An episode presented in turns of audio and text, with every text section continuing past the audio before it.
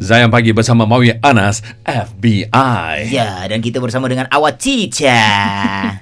Cikgu Fin Jamal. Assalamualaikum. Assalamualaikum wabarakatuh. Saya cikgu English je eh. Takut orang pilih saya ustazah pula. Mana Saya. English. Kan dulu ambil psikologi apa semua. Ah. Ya, kita nak kita nak beritahu sikit lah. Hmm. Fin pernah uh, menjadi seorang cikgu, Lecturer. pernah menjadi seorang pensyarah. Ya, betul.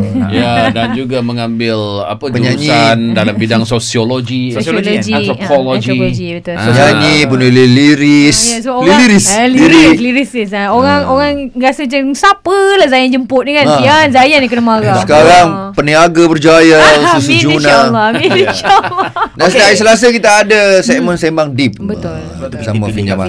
Ya. Ya. Fin ni cerita Yo. pasal Formuludin ni. It's not Formuludin. It's Nama saya dah lah Bapa saya Jamaluddin.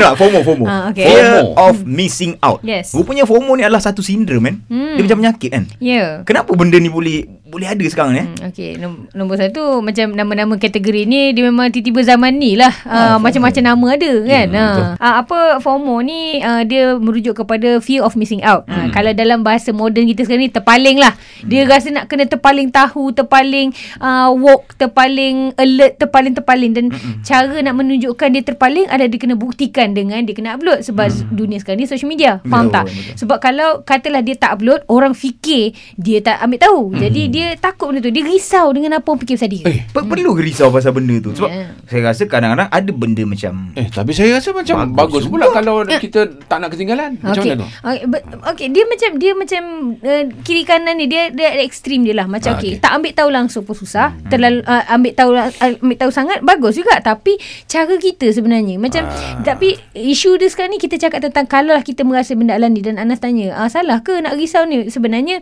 in a way kan um, apa tak uh, bagus kita ambil tahu tentang Hmm, benda. hmm, Bagus sangat okey. bagus. Tapi kadang-kadang kita ni tak empuk lagi kita dah serve kat orang. Ya, Faham tak? juga. Itu istilahnya macam kiranya kita pun tak faham semua benda secara 100% dan kita ter- terus nak melantang. Ya. Jadi kadang-kadang bila uh, hujah tak empuk ni keluar itu jadi rosak. So kita tak nak macam tu. Jadi orang risau uh, apa orang risau uh, orang tak tahu kita pandai masak. So dia kata serve je lah. Asal at least orang tahu aku masak. Okey. Faham tak? Ya. Ah macam tu ah. Macam mana cakap? Okey, bagi bagi contoh Faham, yang faham. berlaku dalam suasana kita sekarang ni, ada tak cikgu? Ana Gaza lah Ah, bagi okey, contoh okey. okay, kita sebab benda alam ni dah 2 3 minggu kan. Okey sebelum sebenarnya adakah Gaza ni baru terjadi sekarang tak? Dah Tidak. bertahun setiap Ah, tahun, setiap. Ramadan memang jadi benda alam ni. Cuma biasanya kalau jadi dalam seminggu, seminggu lebih gitu kan.